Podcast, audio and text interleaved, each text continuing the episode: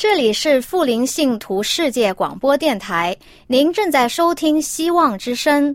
如需要更多信息，请随时写信给我们。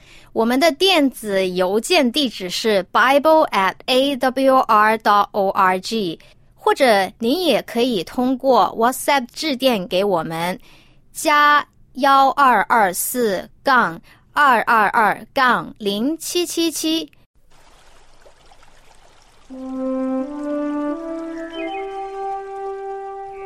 亲爱的听众朋友，欢迎您收听《人物与典故》节目。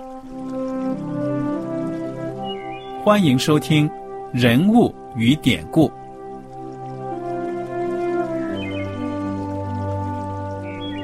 听众朋友们，当你读圣经的时候，不知道有没有过这样的想法？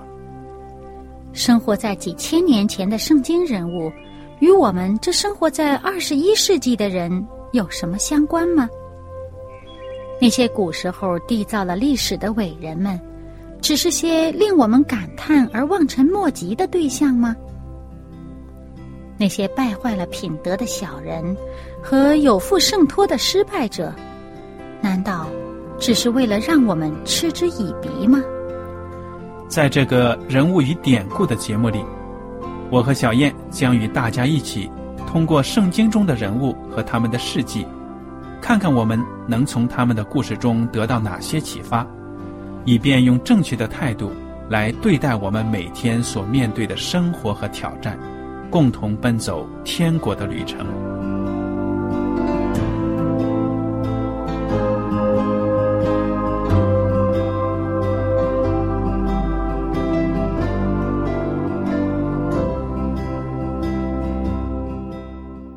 听众朋友们，你们好，我是艾德，我是小燕，大家好，很高兴呢，又能跟您坐在一起来研究圣经当中的人物和典故。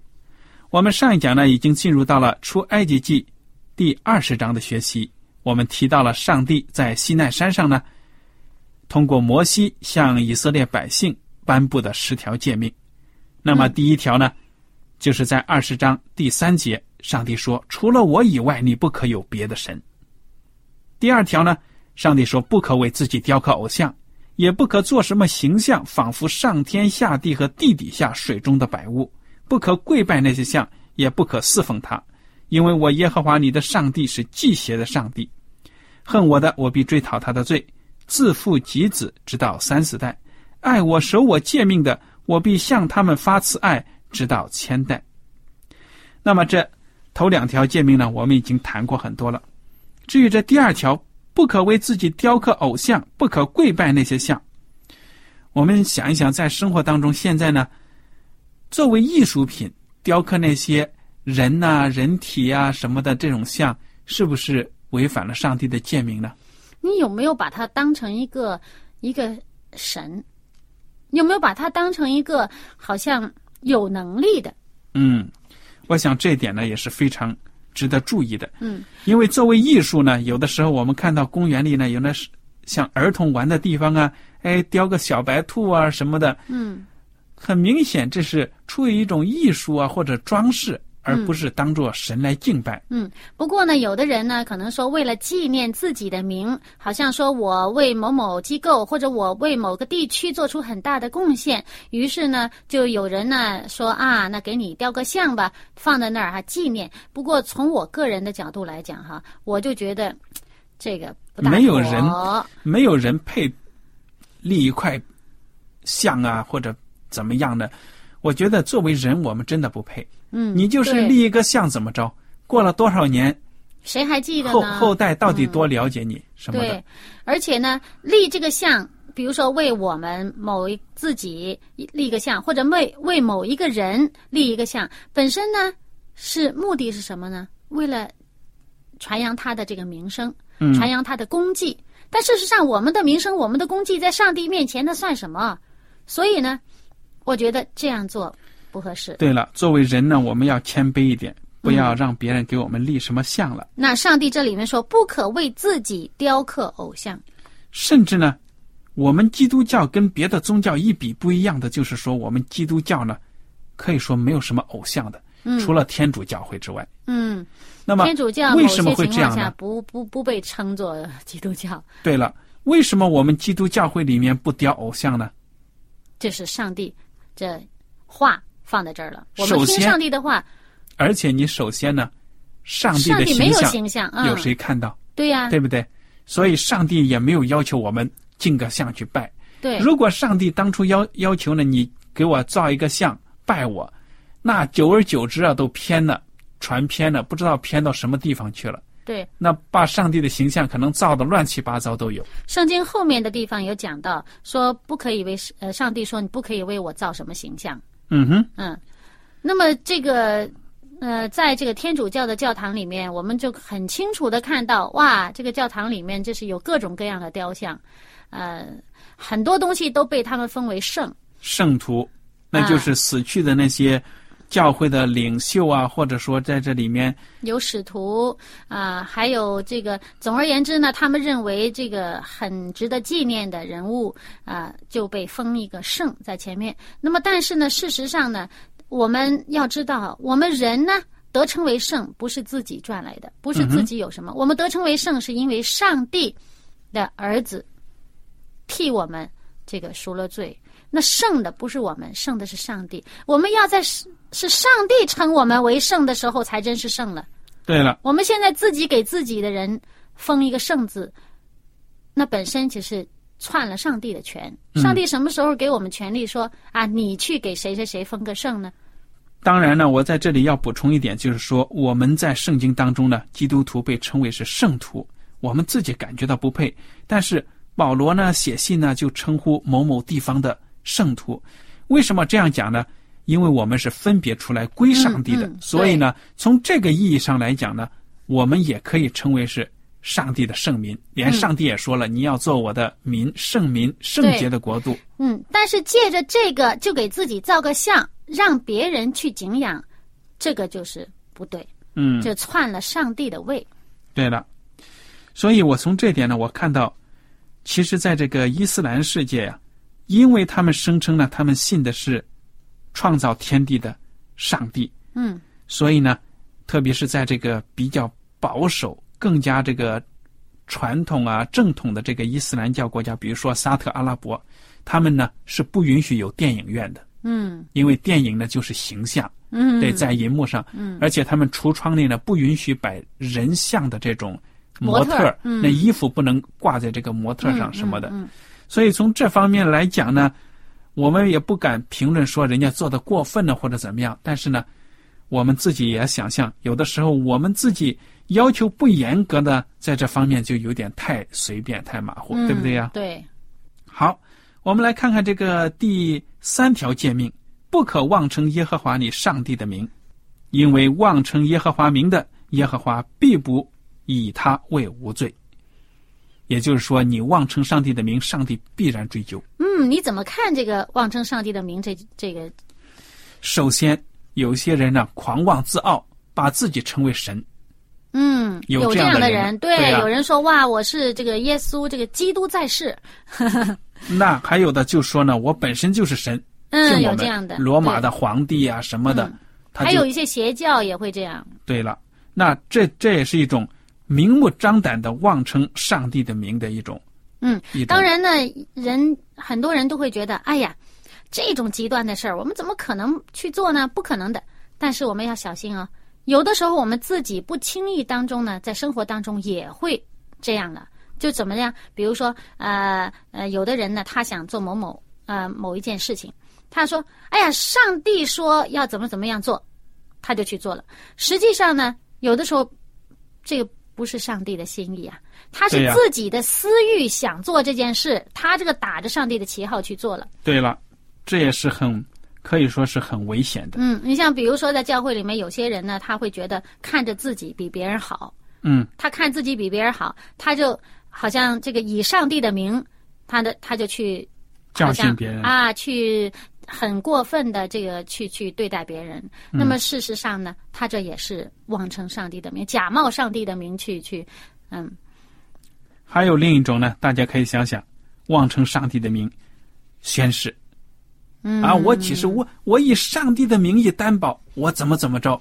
那这以前的人，就比如说在这个摩西那个年代啊，这以色列人呢，就总是这样的嗯啊。那么在我们现在呢，呃，我记得以前人家说以以那个文化大革命当中，人家会说，哎，以毛主席保证，向毛主席保证，哈哈哈。所以总要找一个呢比自己大的，好像 觉着，但是很多呢，有的时候人心呢，如果你说话算数，耶稣基督也说了，你说话算数的话，你根本就不用拿着上帝的名或者圣殿启示，对不对？嗯，对，而大家都信你，嗯你正因为你的可信度不高，所以你才以为借着上帝的名来提高自己的可信度那实际上是羞辱了上帝的名。啊。往往呢，看到这个人的软弱呢，食言了。嗯结果羞辱上帝的名，所以这一点也不可以。嗯，还有另一点，还有的人呢，就是呃，像这个西方特别明显嗯啊、动不动就说 “Oh my God” 啊，或者他把这个上帝这个名当成一个感叹词。嗯嗯，啊，这个就是在太我们轻慢上帝的在我们中国社会呢，因为我们自己普遍来说呢，不属于这种基督教信仰这个社会，所以呢，这个方面还少。但是在西方呢，就是哎呀，上帝啊，怎么怎么着，一有感叹词就是这样子，所以是一种很不严肃的。嗯，那所以呢，我们在这里面看到呢，上帝说这个不可以妄称耶和华的名啊，耶和华的这个名呢，我们要知道它是圣的。嗯我们要真的是尊他的名为圣的话，就不会轻易拿他的名字搬出来去做我们自己想的想法的这个事情。嗯哼，嗯，就不会假托他的名，也不会拿他的名做这个感叹词。嗯这是一种轻慢的做法。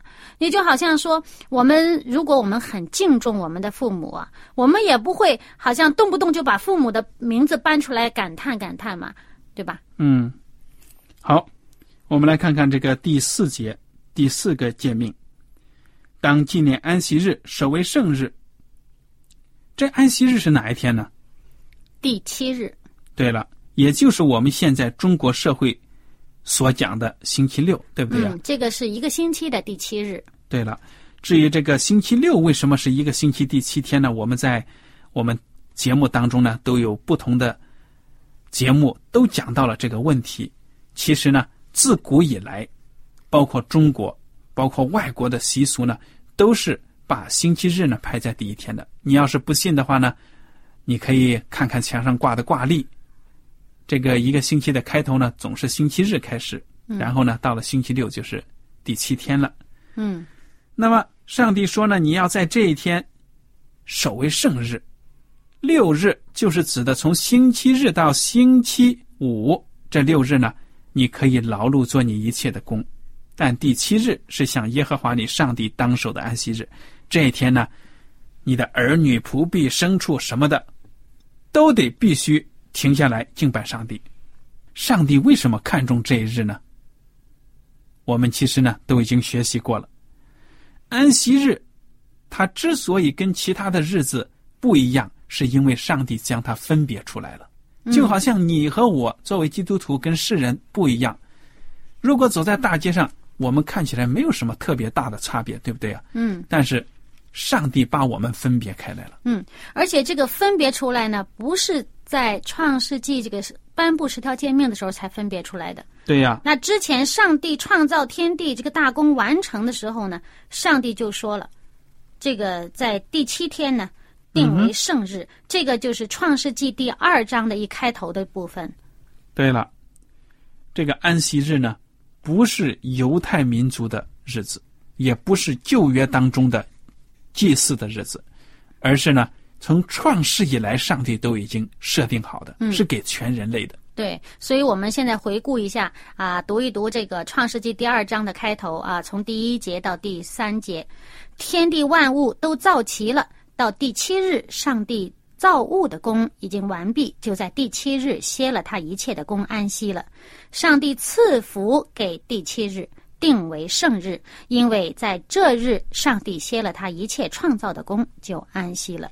那么这个接下来我们再看看这个刚刚呃读过的这个出埃及记二十章十条诫命里面，好第四届的后半句啊，这个从十一节开始，因为六日之内，耶和华造天地海和其中的万物，第七日便安息，所以耶和华赐福与安息日定为圣日，这是重申了一开始这个创世纪里面的话。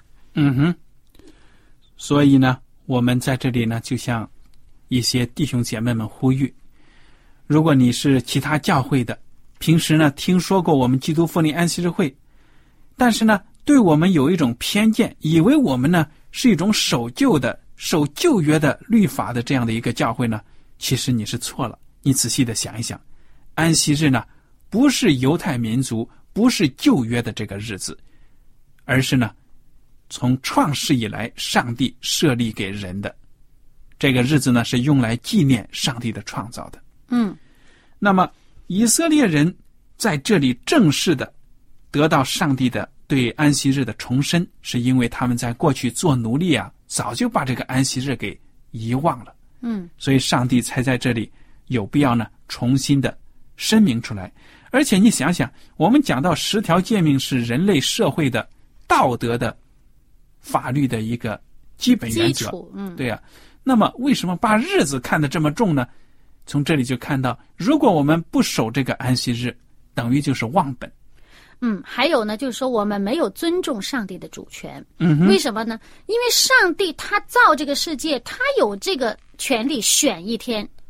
对呀，我就选这天。你说我不，我不听你的，我要选星期天，或者我要选星期五，我干嘛非得要星期六？但是你如果尊重上帝的主权，你就会顺从他选的这个日子作为圣日来敬拜他。对呀，你想一想，我们每一个国家可以说都有法定的假日，对不对呀？嗯。那些日子选出来都是有纪念意义的。为什么？为什么要纪念？有时候劳动节，那是为了纪念这个劳动这种伟很光荣的这种工作啊，所以全体的劳社会呢都要敬重劳动者等等。还有呢，什么儿童节呀？那为了让孩子们快乐啊，什么注重孩子们的权利啊，他们身心健康啊，什么都是有意义的。嗯。那么，上帝作为创造天地的主，难道他没有权柄设定一个日子，对，让我们纪念吗？对呀，我们有国庆节，庆家庆祝国家的诞生；我们有生日啊，我们庆祝我们自己出生的日子。那么，这个安息日。在某种意义上，它是地球的生日啊。嗯哼，嗯，是我们整个这个地球上上帝造的这个我给人类居住的这个整个这个世界的一个生日。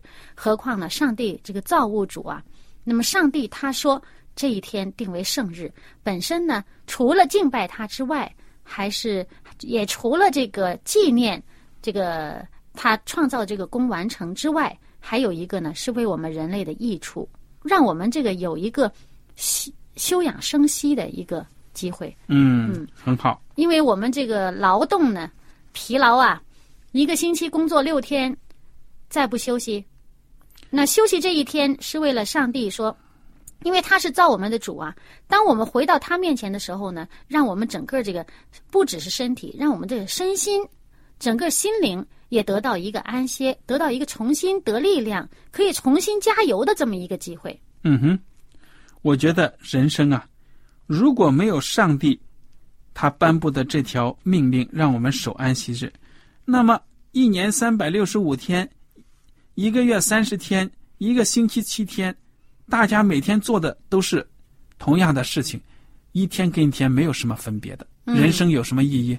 正因为上帝的他的彰显呢，才使得这个日子呢特别的有意义，安息日。嗯。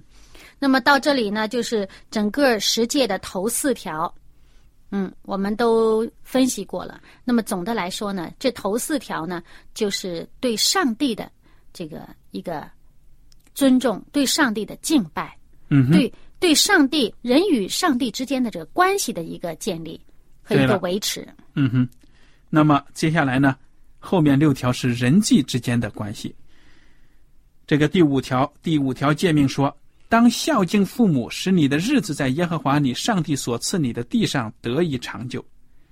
有的人说呢，这条诫命是十条诫命当中唯一带有应许的诫命，你同意不同意啊？啊，不是唯一呀、但是呢，这条讲的很清楚啊。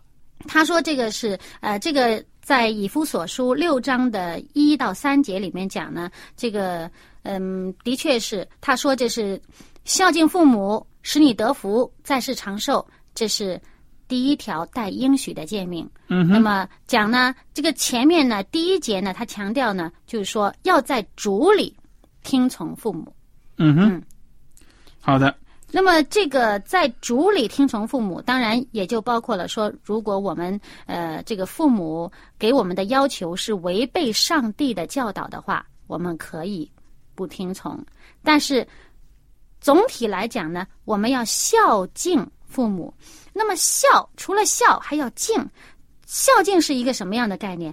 要恭敬啦，要尊重啦，要服从啦。对呀、也要这个到父母晚年啊、这个工作能力没有的时候，你要奉养啦，这些都属于是孝敬父母。对了，我想呢，这个孝敬父母，根据每个民族他们自己的习俗啊，在实际上可能都有一定的差异，但是它中心意思呢，就是说要善待自己的父母，因为他们是给我们生命生养我们，对不对呀、嗯，在某种意义上呢，这个孝敬父母本身这是一个最直接的，我们对这个呃赐予我们生命、赐予我们这个呃心灵的这个健康的这个这个人这个对象的一个敬重、一个尊崇。那么本身呢，我们再往上呢，就是上帝了。因因为上帝自己也称他是我们天上的父，我们连看得见的父母都不懂得孝敬的话，看不见的天上的父，我们怎么尊崇他呢？嗯，很有道理。好了，我们接下来看看这个第六节，第六条诫命：不可杀人。四个字很简单。嗯，那么但是耶稣基督把他隐身了，嗯哼，甚至呢，就是说，怎么样杀人呢？你在心里面憎恶某一个人，恨不得他死，你骂他，就已经是犯了杀人的罪了，对不对呀？嗯，对，这就是在这个马太福音第五章，呃，耶稣的教训当中呢，是二十一节开始。嗯哼，这个是很有道理的，因为人杀人有的时候为什么呢？往往出于仇恨呢，恨不得跟某个人，就是中国话说呢，你跟我不共戴天，所以呢，就把人家给谋杀了。这个“杀”字呢，按照希伯来的原文还强调一点，就是说谋杀的意思。嗯那么如果说杀人的话呢，也有合法的杀，就是施行审判呢，这是合法的。比如说紧接着下来呢，上帝给以色列人很多的这些刑事法律啊嗯当中呢，就提到了某些法那些罪啊，犯了罪之后呢，要判的是死刑。这种杀呢，不叫谋杀，是正当的。那么在我们现在的社会当中呢，执法。对了，执法司法呢，都是允许正当的处决犯人的。但是呢，我们看到这个耶稣基督讲的这个哈，这个杀人里面，他把这个仇恨呢，也算在这个杀人里面。因为当你心中怀恨的时候呢，这个是用各种各样的方式来发怒，那么这种发怒就直接造成对对方的这个伤害。嗯，你不饶恕人呢，心里面这样子呢，就想杀人一样。对，所以上帝呢，在天国里面呢，是不允许有这样的思想的。嗯，那么还有呢，在圣经里面，我们还看到呢，这个诗篇五十七篇第四节也看到，有些人说话呀，那么其实你这个杀人有些是直接的，那有些是间接的。你像比如说这说话，呃，这个诗篇里面讲到这个牙齿像枪，舌头像剑。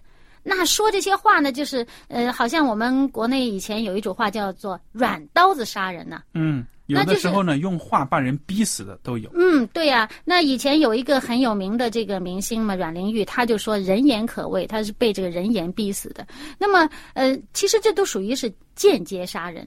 嗯，好，不管怎么样，上帝的法律很简洁，不可杀人，不可谋杀，就是这意思。不管你是直接、间接呢，都是不允许的。就是不要怀恨。嗯，那么接下来呢，到了这个第七条诫命，不可奸淫。